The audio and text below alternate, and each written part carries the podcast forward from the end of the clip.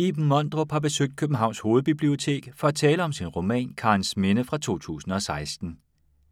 Karens Minde er en fortælling om den levende organisme, som en familie er. Om de bånd, der knytter mennesker sammen over tid og sted, og om små og store begivenheder, der mærker dem for livet. Iben Mondrup debuterede som forfatter i 2009 med Ved Slusen og fik sit gennembrud med romanen Godhavn fra 2014, der blev nomineret til et hav af priser, vandt DR Romanprisen og er oversat til flere sprog. Nu synes jeg, at vi alle sammen øh, her på denne meget varme eftermiddag skal øh, byde velkommen til mig og til Iben Mondrup og give dem en stor hånd. Jeg glæder mig til i eftermiddag. Jamen tak, og ja, jeg håber, at vi kan holde ud, selvom der er meget varmt derinde i den her mørke lille kasse, og de kan høre noget. Ja, jeg vil byde velkommen til dig, Iben. Tak. Glad for at få lov at snakke med dig igen øh, om dine bøger. Jeg skal lige hurtigt lave sådan en mini-præsentation. Ja. Iben Mondrup er født i 1969 i København, men hun er opvokset i Grønland. Iben er uddannet billedkunstner fra det Kongelige Danske Kunstakademi, men arbejder i dag primært som forfatter. Og Karens Minde, som vi skal tale om i dag, er hendes femte roman. Men før vi taler om Karens Minde, så synes jeg, at vi skal lige snakke lidt om romanen Godhavn, som er romanen, som kom før Karens Minde. Øh, man kan sagtens læse Karens Minde, uden at have læst Godhavn, men de to romaner hænger alligevel så meget sammen, at, at det er en god idé at, at lige få, få denne her med. Godhavn udkom i 2014 og fik DR Romanprisen i 2015, og det var samme år, som Iben også fik det treårige legat. Ja. Ja, det var et godt år. øhm, Godhavn er en roman, der er fortalt og set fra tre forskellige børneperspektiver. Den handler om tre søskende børn, Hilde, Knut og Bjørk, på cirka 15, 12 og 7 år. Den foregår i slut 70'erne i en lille grønlandsk by, som dengang hed Godhavn, øh, men som nu og egentlig også før i tiden hed Gagatarsuak. Godhavn det er en utrolig smuk øh, og sansemættet, men også skræmmende beretning øh, på flere måder. I Mondrup formår at være helt inde i de her tre børn, de tre forskellige aldre og deres forskellige øh, opfattelse af virkeligheden. Den er i øjenhøjde med børnene, kan man sige, sådan en 100% solidarisk skildring med, hvordan børn oplever deres virkelighed.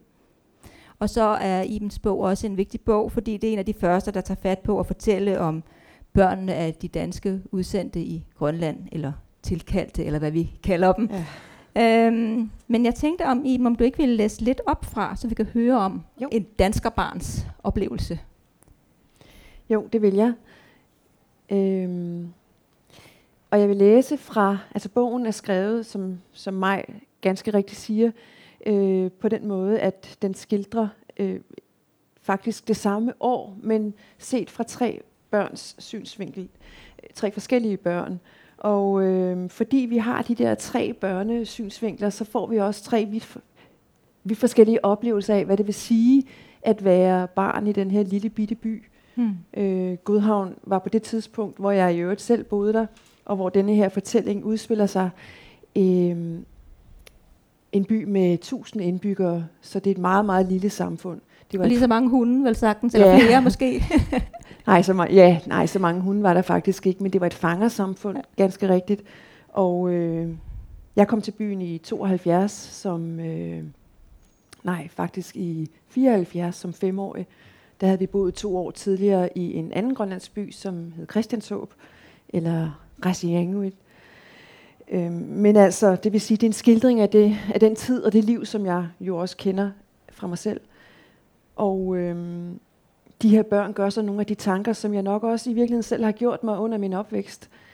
Og Knut, som er det midterste barn, han er 12 år, han er sådan på vej ind i den der alder, som, øh, hvor, hvor barnet begynder at se sig selv i forhold til andre, og øh, begynder at placere sig i hierarkier, og forstå sig selv i sammenhængen. Og Knut, han er, han er den, der reflekterer over de her ting. Og derfor læser jeg fra hans afsnit, fordi øh, han faktisk meget godt øh, beskriver, eller det, det godt beskriver, hvordan, altså, hvad det er, der er på spil, når man er et dansk barn, der opvokser i det her grønlandske samfund. Knuds allerbedste ven René er flyttet til Danmark sammen med, eller til sin mor, som bor dernede. Og det er en katastrofe for Knud. Mange af de der kammerater, han har, de, øh, de forlader jo landet igen, eller kammeraternes forældre forlader landet, efter de har været oppe og arbejde i et par år eller, eller fem. Og det betyder, at Knud, hvis forældre bliver, må sige farvel til rigtig mange børn. Og nu er hans bedste ven René rejst. Hver eneste uge siden René rejste væk, får Knud et brev fra ham. Det er 4-5 sider langt, eller et kassettebånd med optagelser på begge sider. Deres far har det med hjem. Kun de dage, hvor vejret har været dårligt, eller noget andet er kommet i vejen, og helikopteren ikke kan lande, må Knud vente. René fortæller, at hans mor vil have, at de tog en slædehund med hjem til Danmark til hende. De er ligesom huskyer, mener hun. En slags ulvehunden. Hunden var næsten voksen, da de tog afsted. Den fik klippet hjørnetænder og blev vaccineret, og lænket ud foran huset, indtil den skulle i transportkasse. Men det sidste Knud har hørt er, at den har spist Renés søsters kanin. Og før det bed den naboen. Vi måtte give ham 1000 kroner, for at han ikke skulle ringe til politiet, skriver René. Min stedfar blev sur. Han mente, at det var min fars skyld. Han skulle ikke have sendt hende en dårlig hund, og nu vil han have min far til at betale. De overvejer at få aflivet hunden. Den skal have en sprøjte, så den falder i søvn og sover direkte ind i døden. Så hyler den ikke om natten. Nede bag huset står, fars, står Knuds fars hunde i deres lænker. Det er en tok flam... Det er en tok... og det har jeg læst så mange gange, det her stykke, det må jeg undskylde. Nede bag huset står Knuds fars hunde i deres lænker. Det er en flok tamme rovdyr, en førerhund og de underordnede arbejdsdyr og tæven. Herskeren over dem alle er Knuds far, og han styrer dem med vold. Ulveflokken, der adlyder pisken, stokken, støvlen, kuget, krumme og krybende, og det næste øjeblik, når deres far vender sig om, grumme og glubende sultne. Der er en mening med den orden, for hvad sker der uden? Uden deres far opløses ordenen i flokken, så er flokken herre, og børnene er bare børn. Knud kan høre for sig, hvordan Renés hund står og hyler hjemme i Danmark. På billedet, som René har sendt ham, står hundehuset på græsplænen. Det er et hundehus med rødt tag, en lille dør og et vindue. Knuds fars hunde hyler også. Hele byen hyler, og ikke kun om natten. Hundene kan gå i gang når som helst. Uden anden grund, end at der er en, som begynder et sted, stikker de andre snuden i vejret. Det er en hylen, der driver hvileløst rundt i snemarkerne og mellem husene, som kommer og går i store, flade dønninger. Den lyd vil jeg aldrig undvære, siger deres far. Den indeholder alt, hvad der er værd at tale om. Da de endelig var kommet til byen, gik der ikke lang tid, før deres far skulle være fanger. Ligesom de andre mænd. Fangerne i byen solgte ham, hvad de kunne undvære fra deres egne spand. Dengang var det et sjovt syn at se ham komme kørende, fordi han kun havde fået de dårlige hunde, hunde som burde aflives. De havde ingen respekt for ham. De stak af, så snart de kunne komme til det. Med slæden efter sig for de ned gennem byen, indtil de på et tidspunkt blev stoppet af en af de rigtige fangere, som havde svært ved at skjule, hvor tosset han syntes deres far var, når han kom lundende ned efter sin hundeslede. Knud skammede sig ikke. Dengang tænkte han ikke så meget over tingene. Det sker aldrig mere, at de stikker af. Hans far har en god teknik. Han har en stærk vilje, og han slår dem. Er han på jagt, stiller han slæden fra sig og trækker skavlerne ind under den, så det er besværligt, men vel ikke umuligt for hundene at trække den med sig. Hundene venter altid. De løber aldrig hjem uden ham. Selv siger hans far, at det er fordi, de har respekt for ham. Han er deres førerhund, og at det er derfor, han tæsker dem. De ved med sikkerhed, hvem der bestemmer, når han løfter armen. Hvorfor æder de så hundevalpene, når du har vist dem, at det er dig, der bestemmer, siger Knud. Har du givet dem lov til det? Selvfølgelig har han ikke det, og det ved de alle sammen. Men det er bare sådan med hundene. Det er ordenen. Valpene er de laveste. Man skal ikke komme ind mellem de store hunde. Heller ikke selvom de står i deres kæder. De kan ikke engang kende forskel på deres egne børn, siger Bjørk. De spiser dem bare. Nogle dyr skifter dragt om vinteren. De bliver hvide og falder i med deres omgivelser. Det gør ryben og haren. Så sidder de og putter sig og æder i dyb og fredelig kamuflage. Hvide som sneen, melerede som lyngen. Og der skal et særligt øje til for at opdage dem. Der har været nogen, som troede, at Knud var ligesom de andre, at han hører naturligt til. Ikke bare i familien, men i byen. Med sit sorte hår og sin hvide hud kunne han sagtens gå for at være grønlænder. Mange ser ud som ham. Der er endda nogen, som er endnu lysere. De siger, at det er fordi valfangerne kom forbi for flere hundrede år siden og blandede sig med de indfødte. Så nu får de børn med blå øjne og lyst hår helt op i det 20. århundrede. I virkeligheden burde det ikke kunne lade sig gøre.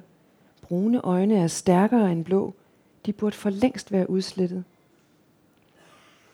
Måske sidder farvesforskellen lige i det niveau under huden, som gør, at man ikke kan se den. For uanset at han ligner dem udenpå, skiller han sig ud. Han er ikke, og han bliver ikke ligesom dem. Heller ikke, selvom han måske gerne ville. Inde i kroppen under huden er hans kød den anelse mere følsomt. Kan det have noget at gøre med, at han ikke ligesom de andre propper sig med kød? Han har oplevet at få blå mærker selv efter små slag. Han har tænkt på, om han må bløder. Men ingen i familien er bløder, så hvorfor lige ham? Efterhånden har han indset, at mærkerne, der sidder som mønter i huden, ikke er nogen, som han får udefra. De kommer indefra. Med armen under lyset fra lampen har han set dem vokse frem. Fordi han går rundt i den her by, byen Godhavn, på den enorme ø kaldet Diskoøen, 1000 mennesker, gamle og furede mennesker, og små børn, som piler ud og ind mellem husene, mellem hundene, der engang imellem, når uheldet sker, kaster sig frem i lænkerne og napper et af dem.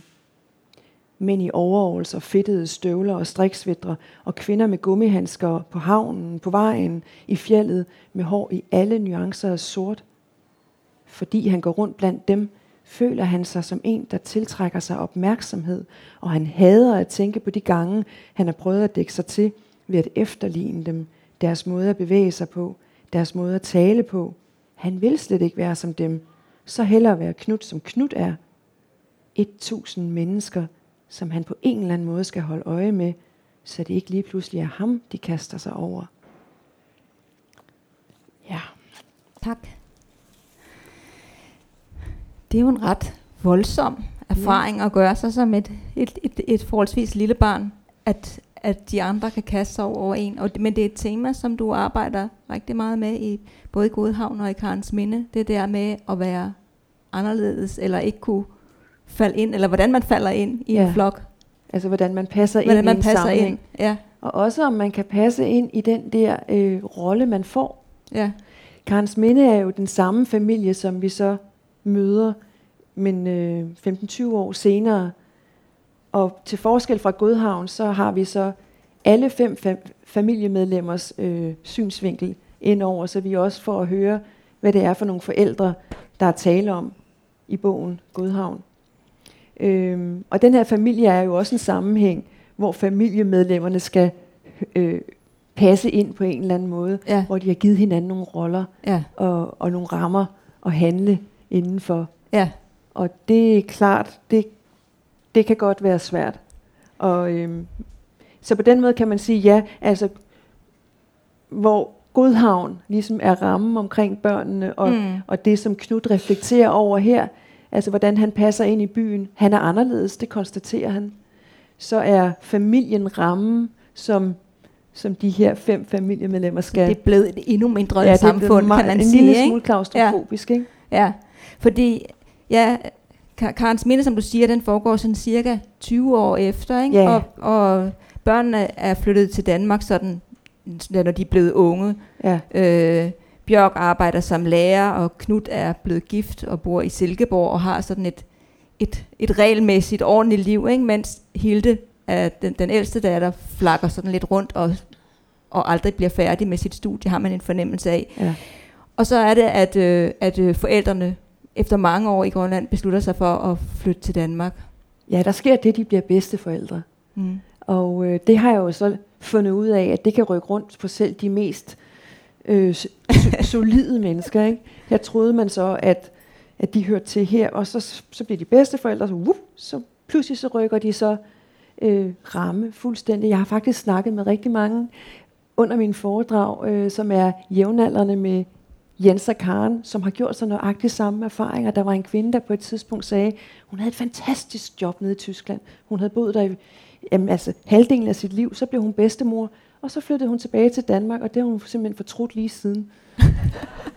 og jeg tænkte bare, oj, alligevel. Men det tager, det tager lige et, et par, de vi tager for, flytter først hjem sådan 6-7 år efter, Ja, eller noget, den, der går 5-6 lige nogle år år, efter. ja. Ikke? Men De- jeg har ladet ligesom moren Karen reflektere over, at, Ja. at hun er blevet sniløbet af blodets bånd på en Ja. ja. eller anden måde, fordi det er ikke let for den her familie. Øh, nu hører vi også Knud fortælle, at hans far så er blevet fanger. Ja. Han er, altså, han er ikke fanger, han arbejder nede på kommunen dog, men altså, han, han opfører sig meget som de andre mænd i byen. Altså, han går på jagt og har hundeslæde og fanger hajer og alle de der ting, som man skal gøre, også når man er dansk øh, skolelærer eller Mm. kommunalarbejder i Grønland. Øh, så det er nogle meget selvstændige mennesker, de her øh, forældre, som så flytter til Danmark, Jens og Karen. Øh, men det er alligevel en meget stor omvæltning for dem, og, øh, og det er svært. Ja. Ja. Og, og Knud, han er altså ikke helt sikker på, at hans forældre ligesom kan, kan klare det der med at, at komme hjem eller komme tilbage, så han er nødt til at, at finde et, et sted til dem. Altså Knut, øh, Han han så er vi jo kan den høre her, den voksne Knud her. Ja, han var den følsomme dreng i den Ja. ja. her bog. Og, øh, og det har så, kan man sige, han har så udviklet sig, han har så taget konsekvensen af den her følsomhed, og blevet måske i virkeligheden lidt af en kontrolfreak. Han kan godt lide, at der er styr på tingene. Og han vil egentlig også gerne have styr på sine forældre, på en eller anden måde. Ja. Og, øh, men det er ikke lige sådan at få styr på dem. Og i virkeligheden så kommer han også, så snubler han faktisk meget ofte igennem bogen her, fordi det er en større mundfuld, end han kan overskue. Og, øh, men, han, men han gør, hvad han kan. Og jeg læser lige et stykke fra Karens Minde, også for at give øh, en fornemmelse af, hvad det er for en bog. Og her møder vi så Knud igen, en hel del år senere. Han sidder oppe i Silkeborg med en stak papir foran sig. Øh, han er gift med Hanne, og hende møder vi også. Knud sad ved bordet. Foran sig havde han papirerne på de boliger, som hans forældre kunne tænke sig købe. Allerede lang tid inden de flyttede til Danmark, havde han undersøgt markedet. Ikke fordi de havde bedt ham om det. Ideen var hans egen. Han havde fundet tre steder, som de kunne se på. Men tror du ikke gerne, de selv vil vælge, hvor de skal bo, havde Hanne spurgt, da han viste hende papirerne. Jeg tror ikke, jeg vil bryde mig om, at nogle andre bestemte sådan noget for mig. Jeg tror, jeg vil føle mig anbragt. Og Møn? Er det ikke meget langt væk, hvis vi skal besøge dem? Han måtte igen forklare Hanne, at hans forældre i snart 40 år ikke havde boet i Danmark, og at ingen af dem havde forstand på at købe fast ejendom. Dengang de rejste, var de sidste i 20'erne, de var lige blevet uddannet og havde kun boet til leje her og der. Du ved, hvordan det er, når man er ung, havde han sagt. Min far og mor boede i et legehus hos nogle af deres venner. Det passer, du skal ikke grine. Jeg lyver ikke. Men det er da meget sødt. De har også boet i en garage, og vist nok også i en bil. Men jeg må indrømme, at jeg ikke kan huske, hvordan det lige var. Det bliver altid så kulørt, når min far fortæller om det. Men de er da ikke helt ubekendte med, hvordan det er her i Danmark, sagde Hanne. Så fremmed kan det vel ikke være. De har jo været her næsten hver eneste sommer. Jeg tror aldrig, du kommer til at forstå det. De mennesker lever fra dag til dag, sagde Knud. De sætter en ære i det. Og de forstår til gengæld ikke, at man kan have lyst til noget andet. Nu får du dem til at lyde som nogle fjolser, synes jeg. De har da klaret sig meget godt. De har da for eksempel fået tre børn, som klarer sig udmærket hernede. Det ved jeg nu ikke. Du har jo mødt mine søstre. Hanne havde grinet igen. Hold nu op. Din søstre er lidt spøjse, men det er mine søskende jo også. Nej, sagde Knud. Ikke så mærkelige som mine. Hans far og mor tog til Grønlands skøre forelskelse med et lille barn. I deres egne øjne var de vel en slags eventyrer, som tog ud for at hjælpe med at ordne vildmarken. I virkeligheden havde det været en fordel, at de var så unge. De havde kræfterne og kunne udholde livet deroppe med lokumsbane og arktisk kaos. Han var ikke i tvivl om, at han også selv ville kunne klare det, hvis han ville.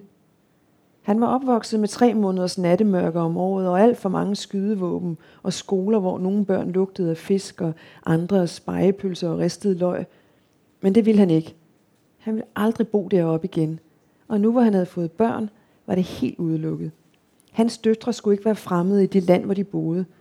De skulle være et sted, hvor de hørte til, og ikke blev råbt efter på gaden.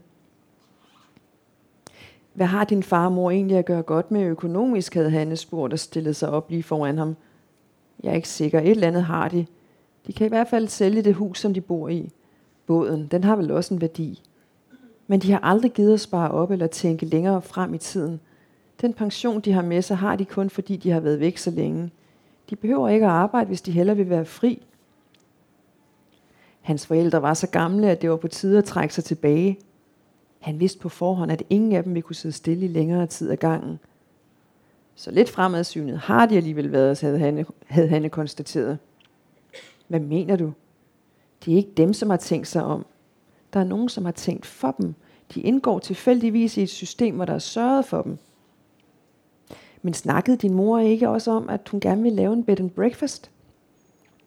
Det bør du måske lige overveje, inden du vælger hus for dem. Den idé havde Knud fortrængt. I hvert fald her i begyndelsen. Selvfølgelig ville det være godt for økonomien, men det var tvivlsomt, om de magtede en stor forretning på længere sigt. Det håber jeg virkelig ikke, de har tænkt sig at gå videre med, sagde han. Det ville da ellers være en fin ting, var Hanne fortsat. Så gamle er de da heller ikke. Og det er kun godt, at de holder sig i gang. Måske havde Hanne ret. Og så alligevel skuffelser. Det var ikke alle, som kunne komme over dem. Han var sikker på, at man blev dårligere til det med alderen. I sidste ende kunne det betyde, at hans forældre fik mere brug for ham og for hans søstre. Havde de overskud til det også? Til at køre frem og tilbage mellem deres egne liv og et kuldsejlet vandrehjem, til overhovedet at bekymre sig om andet, end de allerede gjorde? Han bekymrer sig alligevel stadigvæk, Ja, ja, ham, han ham er- Knut. Han har utrolig travlt med at ordne tingene for de andre. Ja. Ja. Men det lykkedes ham jo så at finde et, et sted på Møn, Ja. hvor hans forældre godt vil være. Ja. Han finder den her gamle og temmelig forfaldende trillingede gård, hvor, hvor hans forældre så ender med at flytte ind. Og så går de straks i gang med at indrette det her bed and breakfast Mm. øh, sted, som moren drømmer om. Det er morens drøm, for ja. farens drøm var i virkeligheden... Men jeg tror egentlig, den her bog handler faktisk øh, også om livsfaser, og Ja. de her mennesker, de er, de er lige netop på det her tidspunkt holdt op med at arbejde.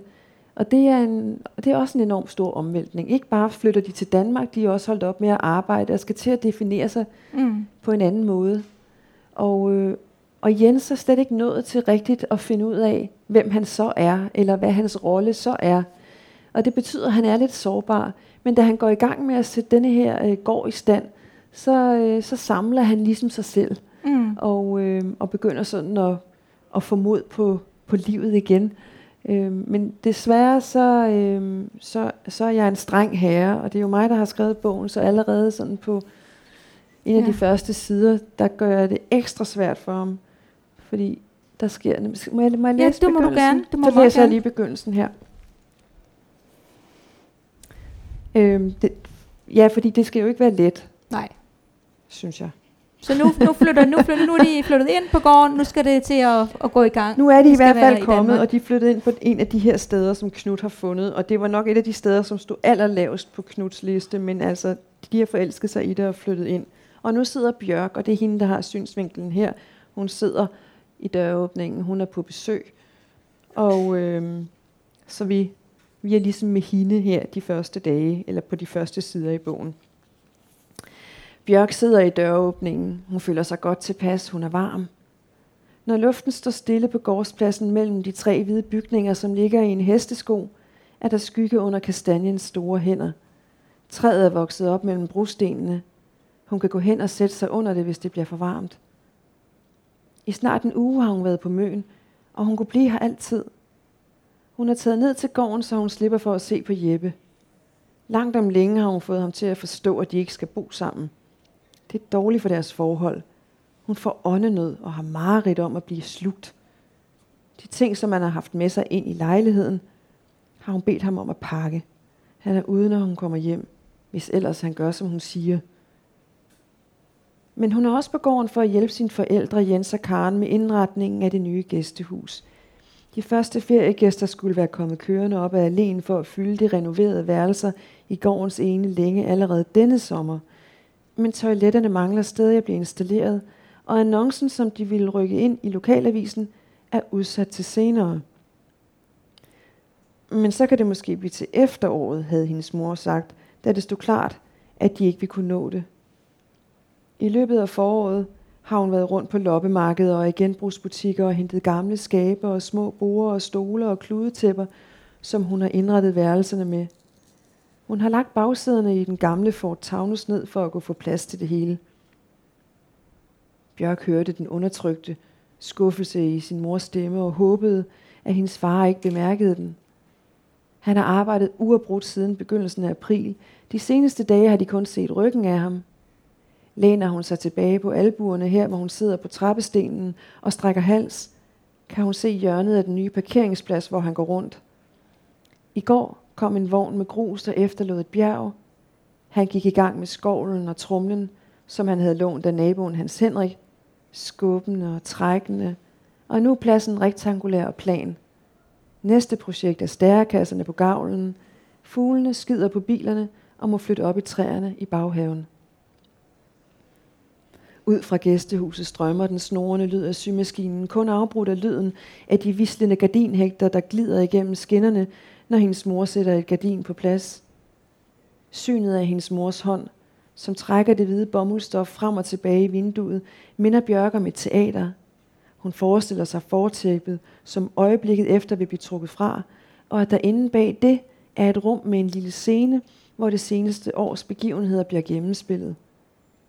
Tænker hun på det år, som er gået, siden hendes forældre forlod Grønland og flyttede til Danmark, ser hun, hvordan hendes far får gården samlet sammen og stivet af. Hans arme og ben arbejder. De har arbejdet siden den første dag. Værktøjet vivler rundt i luften. Der lyder en konstant brummen og hamren omkring ham, mens den nye verden tager form. Det gør Bjørk varm at se sin far sådan. Det river dem alle sammen med. Og gården, som hedder Karens Minde, er det, er det rigtige sted. Måske endda familiens sidste sted, tænker Bjørk, mens hun sidder midt i solen og kan høre gardinerne køre i skinnerne inde på gæsteværelserne. Hun føler også, at hun hører til på Karens Minde. Det er ikke meningen, men hun ville godt kunne bo her. Der er plads nok. Bjørk kigger op i trækronen efter skovduen, som basker rundt derinde, og hører ikke den anden lyd. Det bløde bump er noget, der falder til jorden, som lægger sig lige under lyden af vinger. Ikke før hendes mor dukker op i døren, stadig med en gardinstang i hånden, og spørger efter Jens, er Bjørk klar over, at der er noget galt. Så rejser hun sig bræt og løber i hælene på sin mor om til parkeringspladsen. De sagtner farten, da de kommer tættere på. Inde ved gavlen, halvvejs under stigen, ligger en bylt. De skilles og bevæger sig ind på bylten fra hver sin side. Ingen af dem ved, hvad de skal se, og skulle Bjørk vælge, vil hun helst ikke vide det. Hendes fars ben er vredet i en akavet stilling. Med kinden mod jorden og opspærrede øjne ligger han og snapper efter vejret. Åh, min skat, min søde, søde skat, gisper Karen og flytter stigen, så hun kan vende ham om på ryggen. Ja, og så går det jo ellers igennem bogen med denne her nu invaliderede far. Og, øh, og det betyder jo inden for den her, altså bogen handler om, hvad der sker, når man inden for den ramme, som er familiens ramme, som bogen jo mm. udspiller sig i, hvad sker der, når man tager et element ud? Her tager jeg patriarken ud, mm. altså den far, som på mange måder har været en slags stødpude, når de andre familiemedlemmer har forsøgt ligesom at angribe hinanden. Og især Hilde, som er den ældste søster, som er, har udviklet sig til noget af en, en skrab tante. Mm. Men nu kan man sige, at familien ligesom skulle vise sin, sin styrke, kan man sige. Ikke? Når der ja. er en, der falder, så er der nogle andre, der skal gribe. Ja. Men det er ikke så nemt for dem. Nej. Nej. Det er ikke så nemt for dem, og det er fordi, de har deres, øh, de har alle sammen deres grunde til at, at, at gøre, som de gør. Og det er også en familie, som ikke har haft et liv sammen igennem mange, mange år. Mm. Jeg tror, det her med, øh, når vi bor tættere på vores familie, som, som mange af os gør, når man i hvert fald bor i samme land, så har man en eller anden form for omgang med hinanden, som gør, at, at man kan udvikle sig sammen, eller mm. man er i hvert fald fortrolig med hendes, hinandens former, og man finder hurtigere ind i en fælles form eller en fælles melodi, uanset hvor snærende den kan være. Men de her mennesker har jo ikke boet tæt på hinanden i, i mange, mange år, mm. øh, så de har ikke udviklet sig sammen. Og det, så, det skal, altså, så det er ligesom Øh, det er lidt kaotisk, det der med, at, at de nu pludselig er så tæt. Og de har jo sådan ligesom forskellige strategier, ikke? Altså Bjørk der, som er den yngste, og som har haft har sådan nogle tanker om familien, som er en organisme, og som hun er en del af. Ja. Hun er jo klar til at flytte tilbage til mor. Ja, det er hun. Og, og hendes stakkels kæreste, Jeppe der, han, han er ude til ja. højre. Hvad, hvad er det, Bjørk jamen, har gang i? Jamen, hun har en eller anden, øh, hun har i hvert fald en trang til at samle familien igen, og jeg tror, øh, og det siger hun også selv på en eller anden måde, at, at familien falder lidt fra hinanden, og det gør den faktisk allerede i Godhavn. Ja. Fordi Godhavn slutter med, at den ældste søster bliver sendt afsted på efterskole. Og det gør hun, fordi faren og moren øh, mener, at øh, det er det mest sikre, fordi hun, har, hun er ved at indlede et, øh, et, et forhold til til en dreng i, i byen Godhavn, som, som der er lidt ballade med. Mm. Så, så der bliver en sluset ud af familien? Hun bliver ligesom sendt ud, og det er ifølge Bjørk, Bjørk ligesom anledningen til, at familien sådan begynder at falde lidt fra hinanden, men nu skal den samles, og det vil Bjørk i hvert fald gerne være medvirkende til, at den bliver. Mm. Øh, det er meget svært, fordi Hilde, som er den, der er blevet skudt ud, hun, øh, hun nægter faktisk at komme ind i familien igen. Mm. Og Knut, han, øh, han er på en eller anden måde, han har også sørget for at installere sig med sin egen nye familie, som sådan set er meget etableret, og som er øh, meget sammenhængende med, med den svigerfamilie, han så har fået. Han har ligesom på en eller anden måde fået den velfungerende familie derovre ja. i svigerlejren som, øh, som hans egen familie ikke og, var. Og i passende afstand til øen, ikke? jo. altså, så, så ja, præcis. de ikke kan komme og invadere mm. ham. For det er vel også noget med det der, altså det, det er selvfølgelig de spil med familien og sådan, hvordan sætter man sin egen grænse, og, og, og Knud har brug for at sætte virkelig en hård grænse, så ja. de ikke invaderer hans rum. Ikke? Ja. Samtidig med, at han også den, der lukker døren op, da det helt går galt, og, ja. og de kommer på besøg over hos ham. Mm. Men bogen er jo sådan på en eller anden måde, øh, handler jo om, uden at den, den nævner, hvad det er for nogle konflikter, eller hvad det er for nogle svigt eller traumer, de enkelte børn har med sig, så handler bogen jo faktisk om, på en eller anden måde, altså at, øh, at man har noget på hinanden. Mm. Øh, at, man, at man ligesom, at man bærer nag, eller at, øh, at man mener, at nogle andre er, er årsag til, til den ulykke, eller, eller de ting, der er sket mm. i livet. Mm. Øhm, og, øh, det handler bogen om, fordi jeg synes, det er interessant, hvordan vi i virkeligheden er ret gode til at give andre øh, skylden, og, og især vores familie skylden for, for de øh, udfordringer eller elendigheder, som vi oplever. Mm. Nu er, nu er forældrene i den her bog jo jævnaldrende med mine egne forældre. Mine forældre har aldrig vendt tilbage fra Grønland. De bor stadigvæk i Nuuk.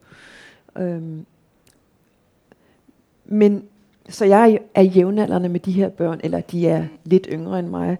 Og det, der er typisk for vores generation, tænker jeg, og for de her tre børn, det er, at vi er utrolig, vi går hurtigt, altså vi, vi er meget hurtige til at vælge at gå i terapi, ligesom, ikke?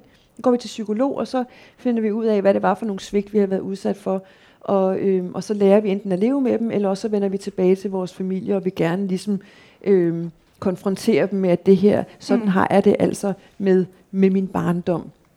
Øhm, men spørgsmålet er, hvor, øh, hvor frugtbart den, øh, den strategi er. Mm. Og, øh, og der tænker jeg nok i virkeligheden for mit eget vedkommende, og, og tror jeg også i virkeligheden for bogens vedkommende, at, at øh, i, i, i virkeligheden så skal vi leve med de problematikker, som, som vi har, i stedet for at forsøge at løse dem inden for rammerne af familien.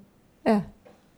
For vi kan aldrig blive enige om, hvad det er, der er foregået i det der familieliv og i den der Det er jo også det, som, som din det er bog det. handler om ja. meget, ikke? At den, fordi den er skrevet fra, fra fem synsvinkler, ja. hvilket i sig selv må være noget at holde styr på.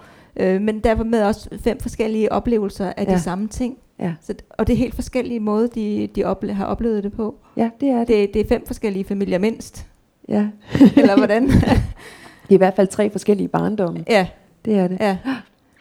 Øhm, men de, og de voksne har jo heller ikke sådan, sådan nødvendigvis lyst til at have deres børn tilbage igen. Nej, øhm, altså ikke nok med, at Karen hun er blevet, hun er blevet Moren. Ja, at moren er blevet sniløbet af blodets bånd.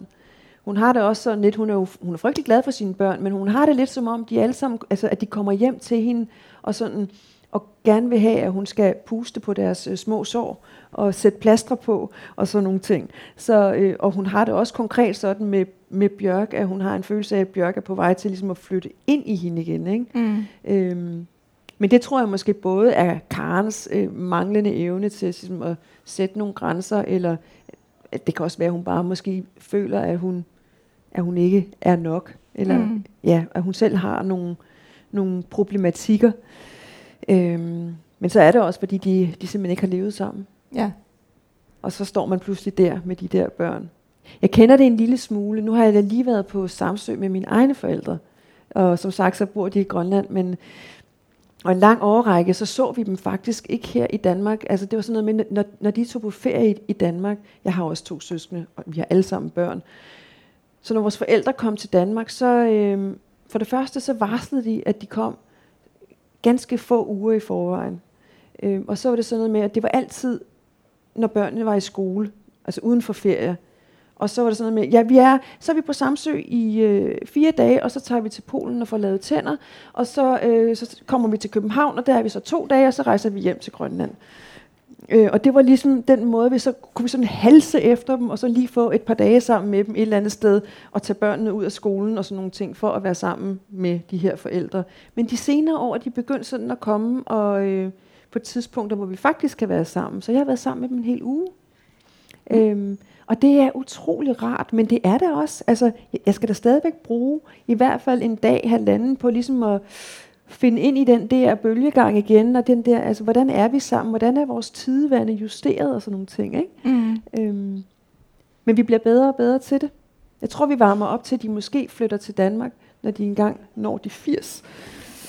Så det er ikke sådan et, et, et skrækscenarie, at han Jamen, jeg havde- skrækscenarie, da du skrev den, eller hvad? Faktisk så havde jeg det sådan lidt, øh, da, jeg, da jeg skulle ligesom, jeg plejer at sende en bog til mine forældre, men denne her, den vil jeg gerne overrække, og så havde jeg, jeg havde lavet et interview til, til, til noget, der hedder Litteraturportalen, tror jeg, hvor jeg forklarer øh, om forholdet mellem altså min egen opvækst og virkelighed, og så bogens virkelighed, sådan ret udførligt, og det havde jeg printet og lagt ind i bogen, og, så, da- og så, overrakte jeg den til min mor og sagde, du skal læse det der interview først. og det gjorde hun så. Fordi det er, altså det er jo altid svært, når man skriver om de her emner, al- altså når, når man skriver om familieliv. Mm. Fordi selvfølgelig så henter man jo noget fra øh, sin egen familie og sin egen opvækst. Øh, det er også altid svært, når man skriver om mødre eller om børn, fordi det kan, ja, det, Ja. ja. Det vil altid på en eller anden måde blive forbundet med, med, med, med den relation, som man har til sin egen mor, ikke? eller til sine Mm. børn.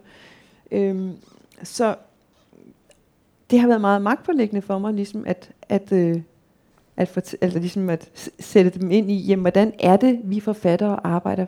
Fordi de er jo også, de er jo, de er, min, altså de er ikke bare mine forældre, de er også bare læsere. Mm.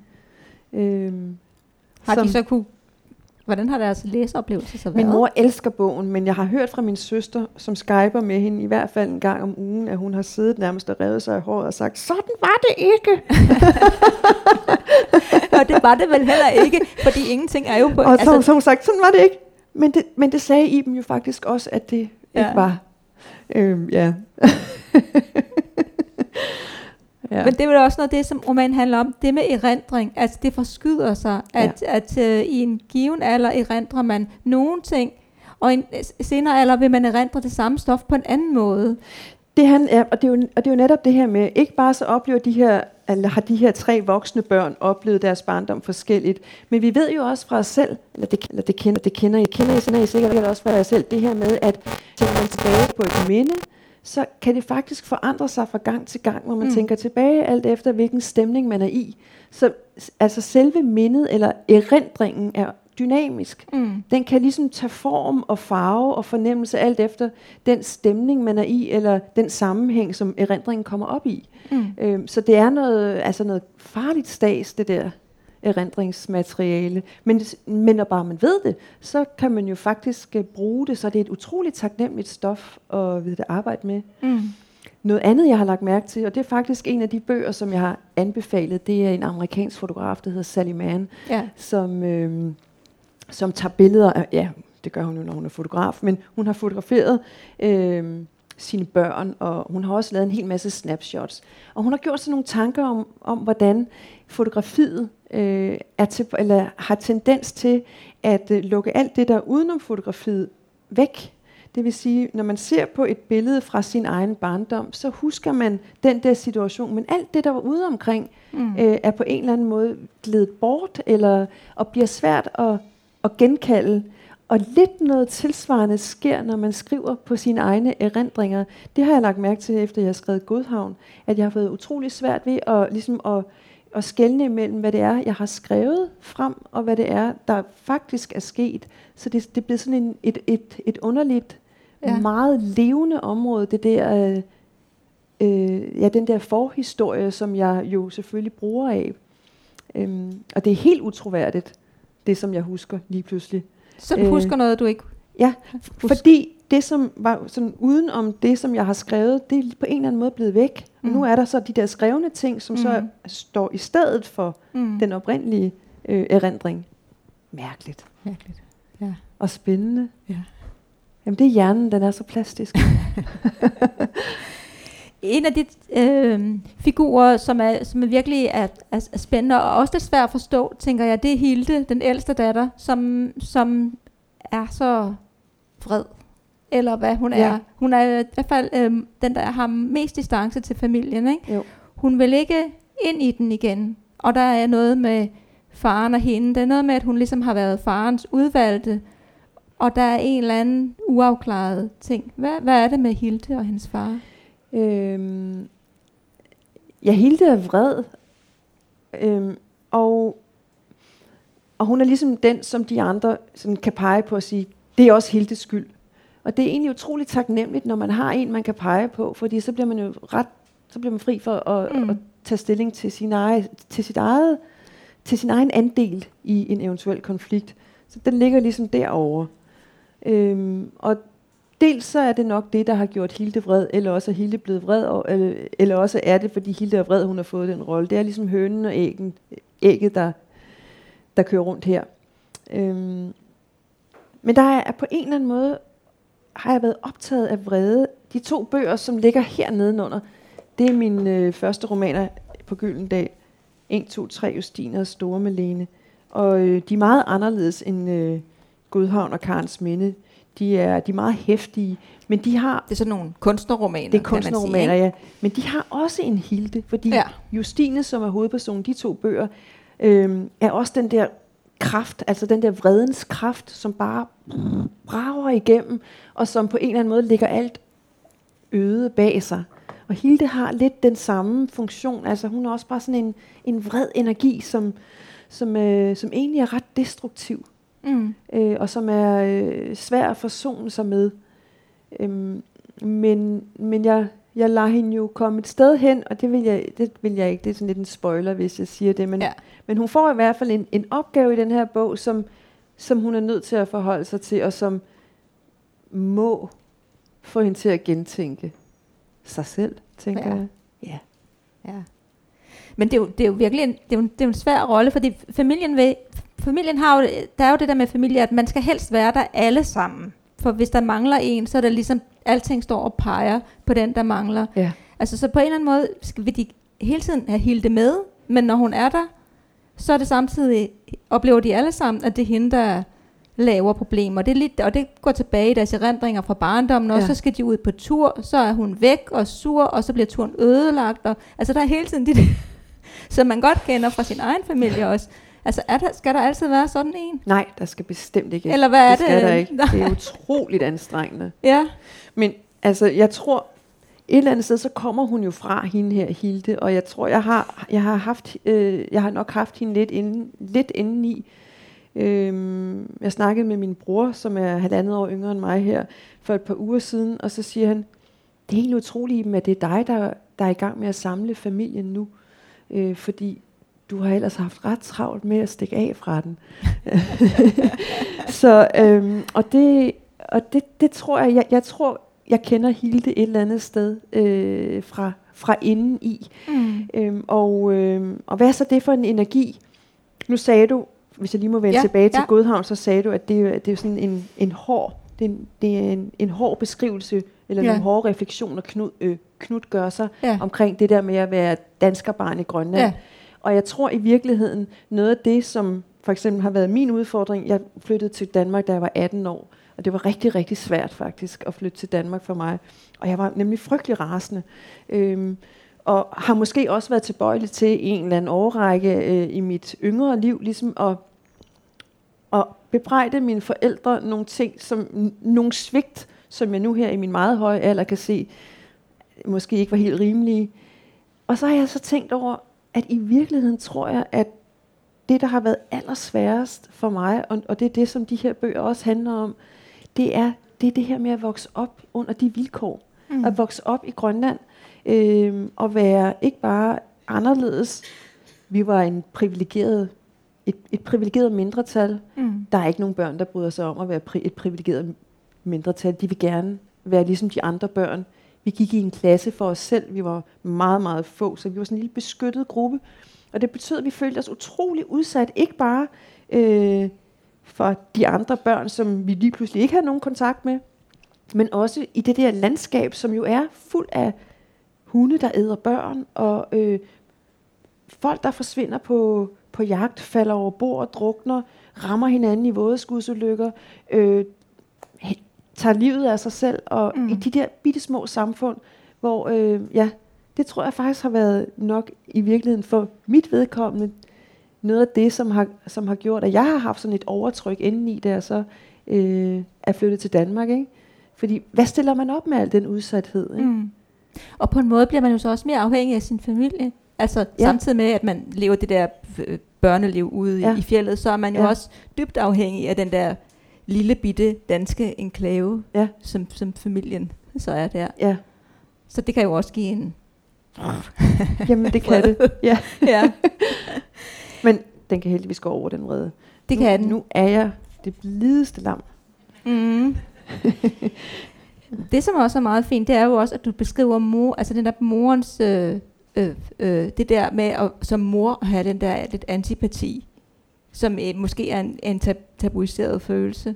Altså antipati over for? For sit barn, ja. altså for Hilde for eksempel, ikke? Moren vil jo også gerne have, at hun ikke er, er der hele tiden, fordi at, ja. jeg er også med Bjørk. Den, jeg har allermest sympati for i Karens minde, det er helt klart moren. Ja. Altså Karen, ja. Selvom hun er en, en rå figur også. Ja. Bjørk, hun, hun er jo skolelærer, og hun har sådan et vanskeligt barn, som hun, som hun prøver at hjælpe, samtidig med, at hun i sig selv kan mærke det der, at hun egentlig ikke bryder sig om barnet. Så kommer hun hjem til sin mor, og så siger moren sådan noget med, at der er jo altid sådan et barn, som ingen bryder sig om, og det er ligesom naturens orden, og de, de hun er altså rent darwinist.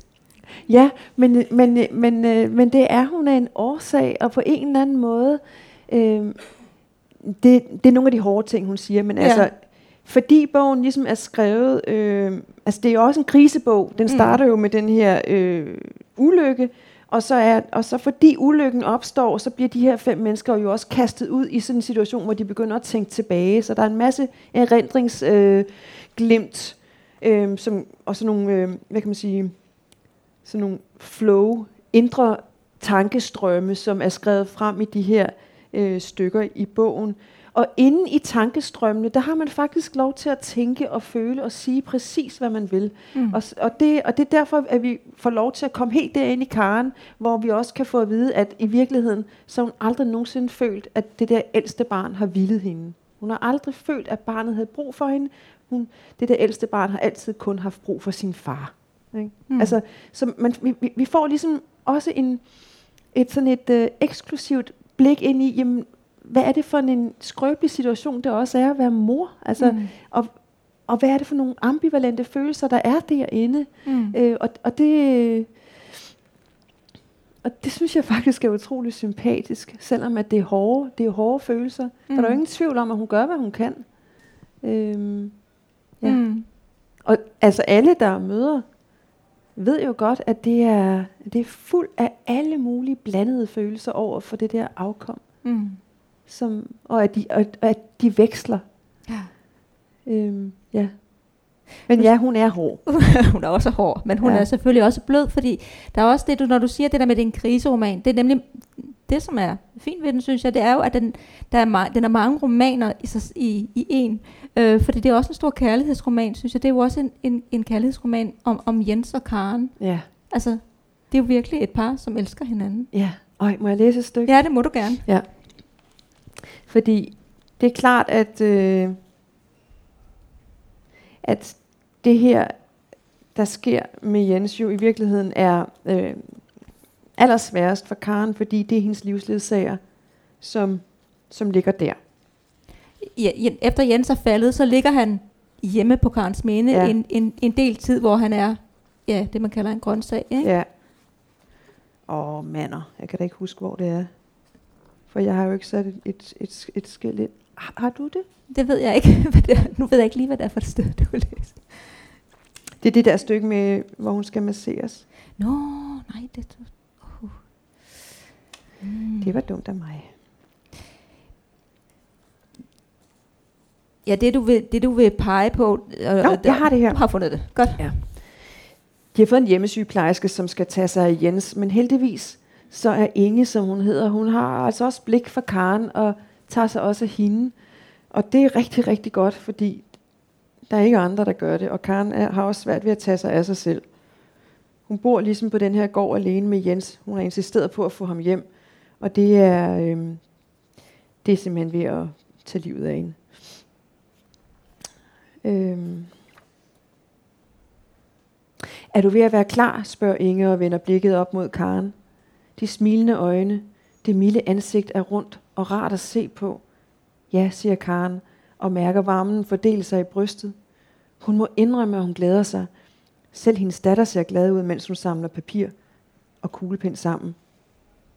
Du så vel, at jeg har slået briksen op inde i stuen, siger Inge, som er kommet hen og har lagt armen i Karens.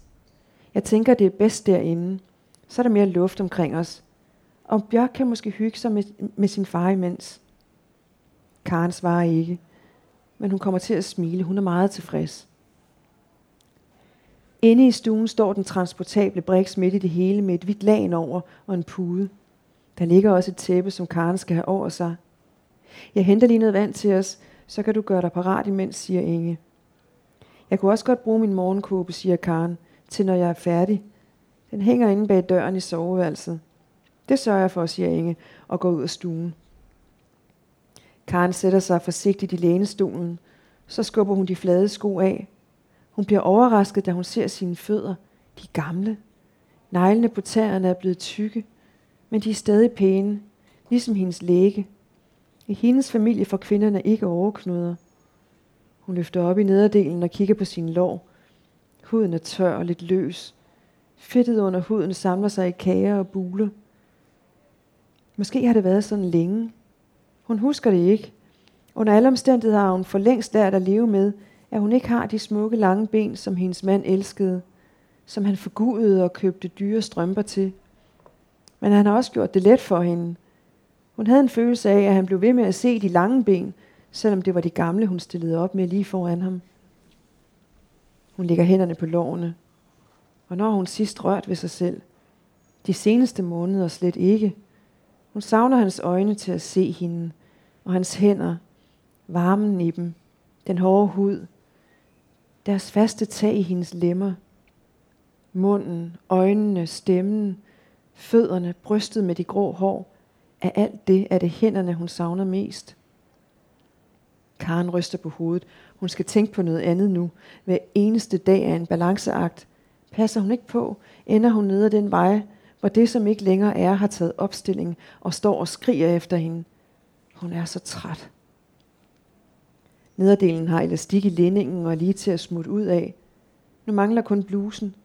Brystholder er hun holdt op med at bruge. Der er ingenting at fylde i den.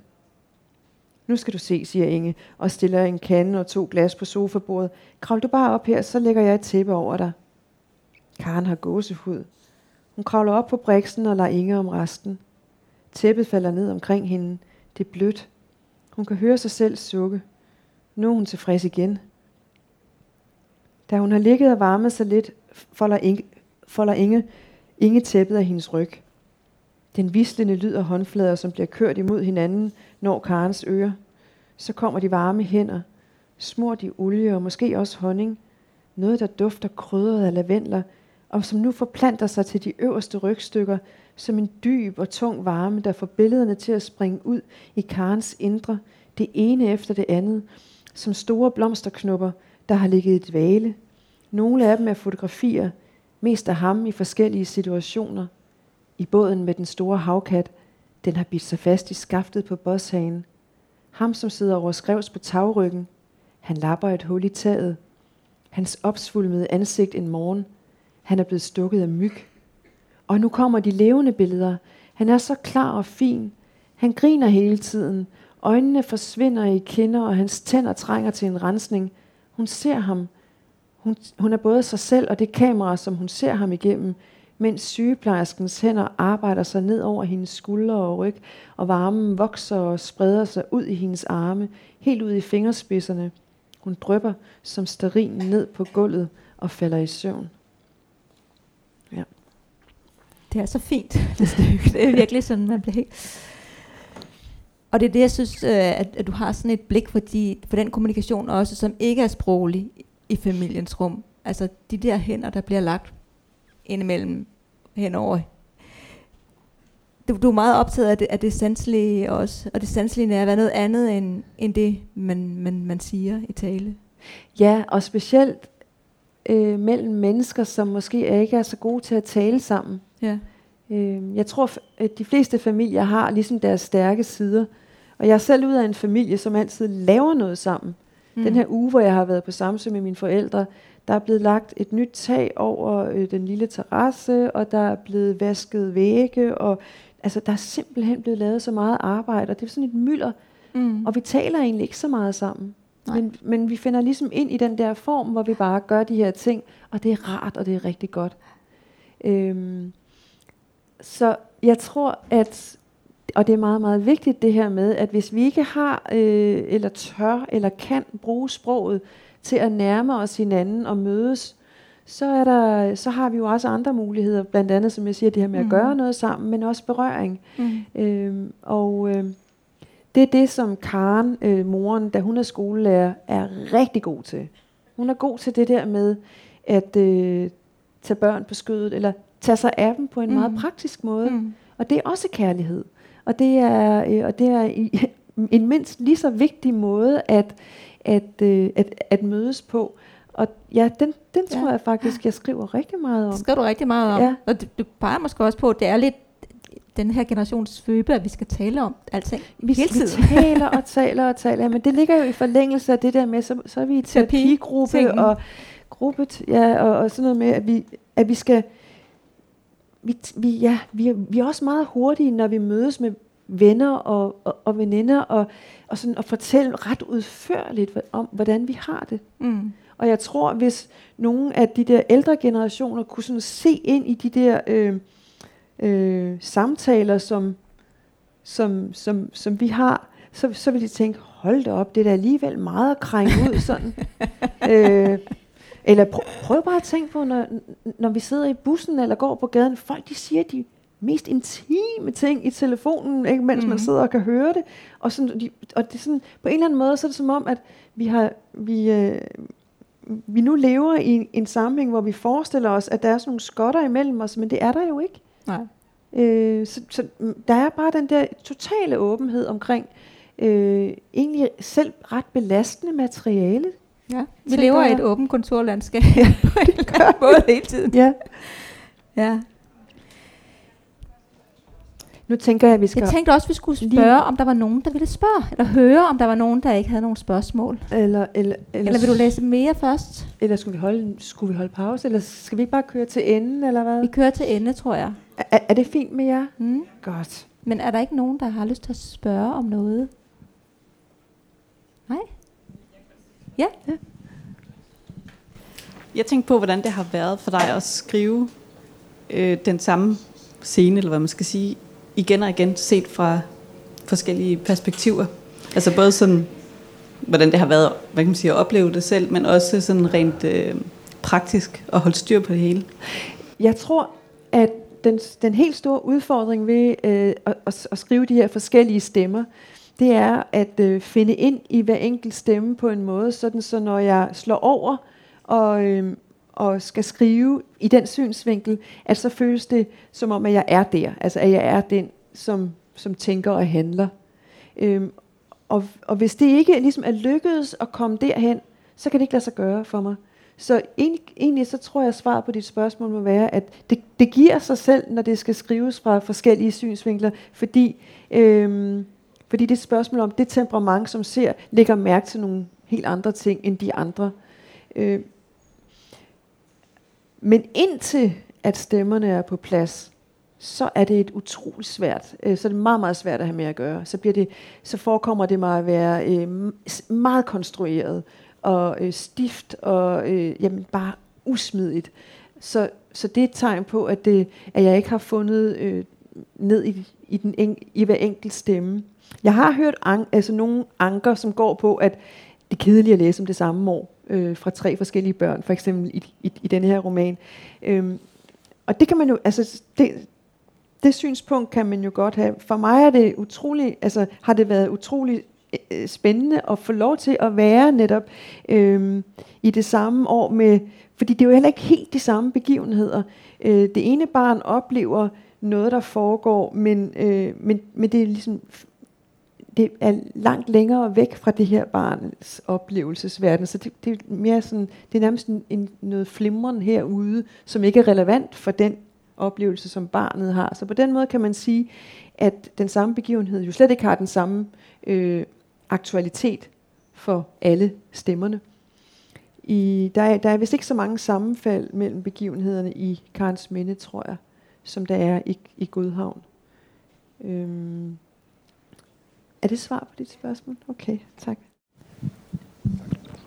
Jeg synes, det er to dejlige, intense romaner, du har skrevet. Øhm, men de har jo så den der spændende sammenhæng, at, at der ligesom bliver lagt nogle præmisser ud i den første roman, og så ser vi så nogle resultater af den barndom, vi har været vidne til der. Og øhm, for mig at se, så, så, så, bliver, så bliver de forældre, som, som eksisterer i første, øh, første roman, de er jo, øh, de er jo fraværende i forhold til børnene. Altså når børnene kommer ind i hjemmet, så er moren i gang med at sylte og bage, og det er ikke sådan bage, nu skal vi to bage boller og sådan noget, vel? Altså det, det er sådan noget for sig selv, og faren han har jo sit job plus så sin, sin fangerstatus og så videre. Så de, så de, de der børn, øh, der er aldrig sådan en kærlig arm om dem, synes jeg, og, og hvor man, man tager til dem. Og så er man jo så spændt på, hvordan reagerer de så som voksne? Er der, er der, er der noget, vi kan se der? Og der kan man jo så sige, at de to øh, piger, som så bliver kvinder, øh, reagerer på hver sin måde. Altså, denne her vrede, som jo ikke stadig bare kan skyldes, at hun blev sendt væk der, for de hun var ved at forælde sig Johannes, eller hvad han hed. Øh, og, og så, og så øh, Bjørk, som, som jo prøver at, at komme ind i familien igen, og, og næsten er sådan barnlig i sin adfærd. Og så, så Knut. Øh, er, der, er, er der noget lægger du, føler du, du lægger nogen skyld på de der forældre, eller, eller hvordan, hvordan ser du øh, børnenes udvikling i forhold til deres barndom? Øhm,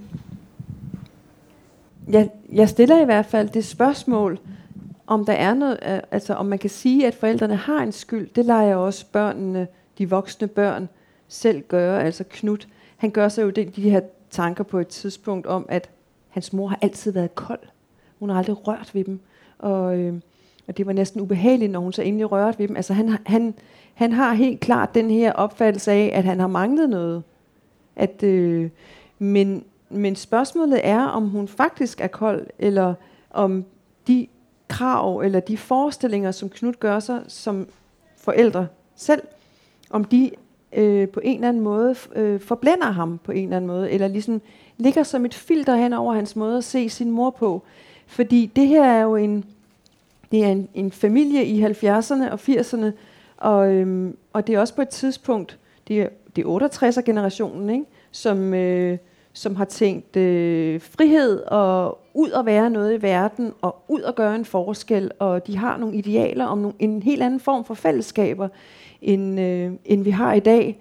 Og øh, vi kender jo også, der er jo, der er jo andre, der har skrevet om konsekvenserne af netop det her med store kollektiver, og vi passer alle sammen hinandens børn og alt det her. Ikke? Øhm, og en af de konsekvenser, man netop øh, nævner, er netop, at, at børnene har ligesom savnet eller manglet den der kontakt, eller den intimitet med deres forældre. Men, men det ligger jo ligesom i tiden, og Karen og Jens er på mange måder meget tidstypiske. Øh, Karen er ude, og hun gør karriere. Hun, hun, hun er skolelærer, og hun er en dygtig skolelærer, meget, meget vældig. Og når hun kommer hjem, så er hun træt. Så har hun ikke brug for at være sammen med børn. Øh, og det, øh, jamen det, det er noget, jeg har hørt fra, fra hvad hedder det, rigtig mange skolelærer, som selv havde børn. Altså inklusiv, jeg har også hørt det fra min egen mor, ikke, som var skolelærer. Øhm, og det, det har jeg da tænkt meget over. Hvad? Men nej, hvor jeg godt kender det. Jeg har også undervist. Jeg kender da godt den der følelse af at komme hjem, og så har undervist hele dagen. Og så, så er der de der børn, som bare også bare børn, ikke? og har brug for alt muligt. Men vi er meget gode til i dag som forældre at stille krav til os selv om, at det skal vi kapere. Og vi skal alligevel være noget for vores børn. Vi skal have tidlig fri fra arbejde, for vi skal, vi skal hjem. Altså, børnene må ikke være for længe i institution og alle de her ting. Vi render livet af os. Ikke? Det gjorde mine forældre ikke. Øh, de, øh, de tog lidt lettere på det. Altså, det som Knud gør her i det første stykke, som jeg læste op for jer fra Karens Minde, det er også, at han tænker, at hans børn skal ikke til Grønland og være fremmede. Øhm, han tænker på børnene, før han tænker mm. på sig selv. Og det gjorde man altså ikke dengang i 70'erne. Der tænkte man på sig selv, og så var børnene noget, der fulgte med. Så jeg tror i virkeligheden, hvis jeg skal svare på de spørgsmål, så ja, øhm, de her børn har, de er helt sikre på, at deres forældre er skyld i, i forskellige ting. De er måske ikke helt sikre på hvad. Øhm, og det er, det er jo så det spørgsmål, jeg lader dem stille som forfatter. Men jeg er ikke i tvivl om, at, øh, at alle forældre er skyld i noget. Alle forældre svigter deres børn i, i, i større eller mindre grad. Det at blive voksen øh, og flytte hjemmefra er jo dybest set at skulle som forældre, eller at skulle svigtes af sine forældre. Forældrene lader jo en gå. Mm. Ikke? Så alle de der begyndervanskeligheder, som man har som ung, øh, hvor forældrene ikke kommer og samler en op, det kan man jo godt betragte som svigt i virkeligheden. Ikke? Det, er, det er fuld af svigt, det der barneliv. Jeg vil sige, jeg har også følt det svært, ikke? det der med, at øh, jeg, jeg føler, at jeg svigtede mit barn. Ikke? Og jeg har også fået det at vide, han er også i 40'erne. Ikke? Ja. Øh, men jeg tror, han, ved han selv har fået børn, nu, så tror jeg faktisk, han er ved at begynde at forstå nogle ting. Ikke? Fordi øh, vi er jo bare forældre, og vi elsker vores børn, uanset hvad, ikke? men der er et job. jeg vil sige, jeg har jo altid, altså, jeg er blevet så klog af at få børn, og jeg er især blevet klog af at få store børn. Øh, jeg kan, jamen jeg forstår mine forældre så utrolig meget bedre. øh, nej, hvor har de skulle stå model til meget. Øh, det kan jeg da, specielt da vi var unge, når jeg tænker på, hvad, hvad jeg selv må stå model til nu, det er jo kun en brøkdel af, hvad, hvad, hvad mine forældre stod model til. Ja. Så jeg tror, der ligger noget, der ligger sådan noget meget forsonende i det her med, at man selv får børnene, fordi man så faktisk, og det er også derfor, jeg siger, at jeg holder så meget af Karen. Jeg har sympati for hende, fordi jeg forstår faktisk godt alle de der blandede følelser mm. omkring moderskabet. Mm. Ja. Ja. Er der flere spørgsmål? Men det er rigtigt nok, at det jo er påfaldende i, i Gudhavn, den der manglende intimitet mellem forældre og børn. Ikke? Og det er i hvert fald noget, man, når man som, i den tid, vi lever i nu, så lægger man mærke til det. Ikke? Fordi jo. man selv alligevel synes, at kunne, ja. de ikke lige, kunne de ikke lige tage det barn ind til sig? Faktisk så var det, altså, jeg tror egentlig, hvis jeg skal være, øh, hvis jeg skal søge langt tilbage og prøve at finde ud af, jamen, hvorfor var det, jeg skrev Karens Minde efter Godhavn, så tror jeg måske godt, det kan skyldes, at jeg har fået det spørgsmål mange gange, det her med, jamen, er hun ikke kold, den mor? Og jeg fik lyst til at undersøge, jamen er hun kold, eller, eller hvad er det med hende? Øh, og det får jeg mulighed for netop i Karens Minde at prøve at øh, fortælle, hvad, hvad er det for en kvindefigur, den her mm. øh, nu aldrende kvinde? Hvad er det for en, et, et kvindeliv, øh, som der er tale om? Og det er en kvinde, som har været meget, meget tæt på sin mand, øh, og som har øh, altså, levet det der øh, ægteskab og parforhold, altså at været partner, ikke? Mm. Øh, og som og som har øh, jamen, har indgået i arbejdslivet med, med liv og sjæl, ikke? Mm. Så og jeg stillede det på, på spidsen ved at lade Knud spørge, eller sige det her med, du er så kold, øh, og lade hende forsvare sig, ikke? Ja.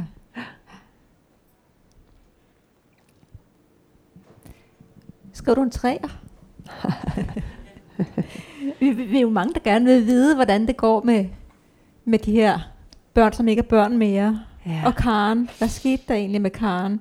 Yeah. Det er jo ikke en roman, der ligesom slutter af med, at så har vi en løsning. Nej. At sådan var denne familie, og der gik de hen. Det står lige så åbent tilbage, ja. som da man kom ind i romanen, vil jeg sige. Måske ja. nærmest noget mere. Jeg har simpelthen fået sådan lyst til at skrive... Øh Øhm, ja, hvordan skal jeg nu sige det? jeg, øh, jeg skriver på et manuskript nu, som jo også har med de her bøger at gøre, gøre i hvert fald øh, sådan nu på det her tidspunkt i, i projekt eller i øh, skrivefasen, så har det, jeg skriver, noget med de her bøger at gøre. Men på en lidt anden måde, end du efterlyser. Mm. Fordi øh, jeg arbejder ligesom med faren Jens, og Jenses bror, som også optræder i Karens Minde, som hedder onkel Paul. Og de to øh, skriver jeg om som drenge, øh, to brødre, som voksede op i Frederikshavn i efterkrigstiden. Fordi i virkeligheden så skete der det, at, øh, at jeg fik lyst til at øh, kigge tilbage i stedet for, altså i, de alme, altså i en traditionel forstand, når man fortæller en historie, så bevæger man sig frem og frem mm. og frem. Og det passer egentlig ret godt med den måde, man lever livet på. Man lever jo ligesom fremad, og man, man ser fremad. Men nu er der så det i mit liv, at dels har jeg skrevet fremad, og, men så har jeg så også mit privatliv, hvor jeg har de der to børn, som nu er så store, at de er ved at flyve fra redden. Og det der med, at børnene er så store, at de skal til at hjemmefra, det gør simpelthen, at jeg begynder at kigge tilbage. Mm. Fordi jeg, jeg, jeg ser tilbage på det, der var. Øh, livet med børnene var. Nu er jeg ikke, jeg er stadigvæk mor, men jeg er mor på en anden måde, og er det nu gået godt? Og jeg har fået sådan en lyst til at evaluere. Og det har så foranledet, at jeg, jeg ser ikke bare tilbage på mit eget liv, men jeg ser længere og længere tilbage. Og nu er jeg så gået i gang med at se du tilbage Du evaluerer på, for hele slægten simpelthen. simpelthen. Nej, men det her, men, og så er jeg ligesom, i, den, i, i det der tilbageblik har jeg så fundet en masse gamle breve fra, øh, fra min farfar, som som boede i Frederikshavn, og som jo havde de der, øh, ja, som havde min far og min fars bror, og øh, en datter også. Øh, og øh, så jeg begyndte ligesom at interessere mig for livet dengang, det sted, og begyndte at besøge det. Og, øh, og så fordi jeg ikke er interesseret i at skrive øh, en, øh, netop en slægtsroman, en, en roman, der skal handle om min egen familie, så har jeg gjort det, at jeg har taget kontakt til, til øh, personer i egnen deroppe, som er født øh, på nogenlunde samme tid som min egen far og som min fars bror, og har fået dem til at fortælle mig deres barndomserindringer øh, og deres ungdomserindringer. Så jeg er i gang med at skrive sådan en bog, som, som så på en eller anden måde hænger sammen med, men tilbage i tiden. Så det er sådan lidt spøjst. Øh, og det er super spændende. Og så er du nødt til at lave en masse research i ja. forhold til, hvor jeg tænker, der i, i Godhavn har dit stof jo været meget givet, fordi de, der har været tæt på det, ja. du kendte, dit eget barndomsland. Ja. Så er du kommet til Møn, men dog i en tid, du selv har levet i. Ja. Men nu er du, går du tilbage. Hvordan, hvordan er det ligesom at beskæftige sig med noget, som jo er historisk? Hver bog, jeg skriver, har sådan en slags øh, opgave. Mm. Godhavn var at prøve at skrive øh, i, i børneniveau hele tiden, uden at have den voksnes øh, hvad hedder det, kloge eftertanker mm. ind over og forfatterens øh, forklaringer. Ja.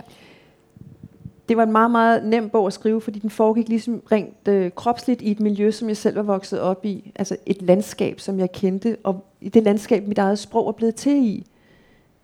vores, altså når vi bliver født, så, så erfarer vi med kroppen først, og vi bevæger os rundt. Øh, og så kommer sproget, og mit sprog er kommet der mm. i det her landskab, så det var nemt at skrive. Karns Minde øh, skulle så ikke foregå i Grønland, fordi jeg tænkte, jamen, nu, nu prøver jeg at skrive en roman, som foregår i Danmark, i det danske landskab. Det var en kæmpe opgave, fordi det, det, altså, det landskab har jeg ikke erfaret med kroppen. Det har jeg kun erfaret med billeder eller med synet. Så det har været utrolig svært at skrive den her bog, øh, sådan på det sanselige plan, mm. på, på det der landskabsmæssige plan. Og den tredje bog, jeg skriver nu, der er opgaven at skrive på research, altså på, på andres fortællinger. Øhm, og det er sjovt. Det er simpelthen så sjovt. Ja. Og givetigt og inspirerende. Så ja. Spændende. Mm. Der er stadigvæk åben, hvis nogen har nogle spørgsmål. Jeg tror også, vi er ved at være trætte af at sidde. Er vi ved at være trætte? Det er jo også ja. lidt varmt. Ja. Og vi er sultne. Ja. vi er trætte, sultne Så vil jeg sige tak for i dag. Tak for det, I kom så ja. talstærkt. Tak til dig, Iben. Selv tak.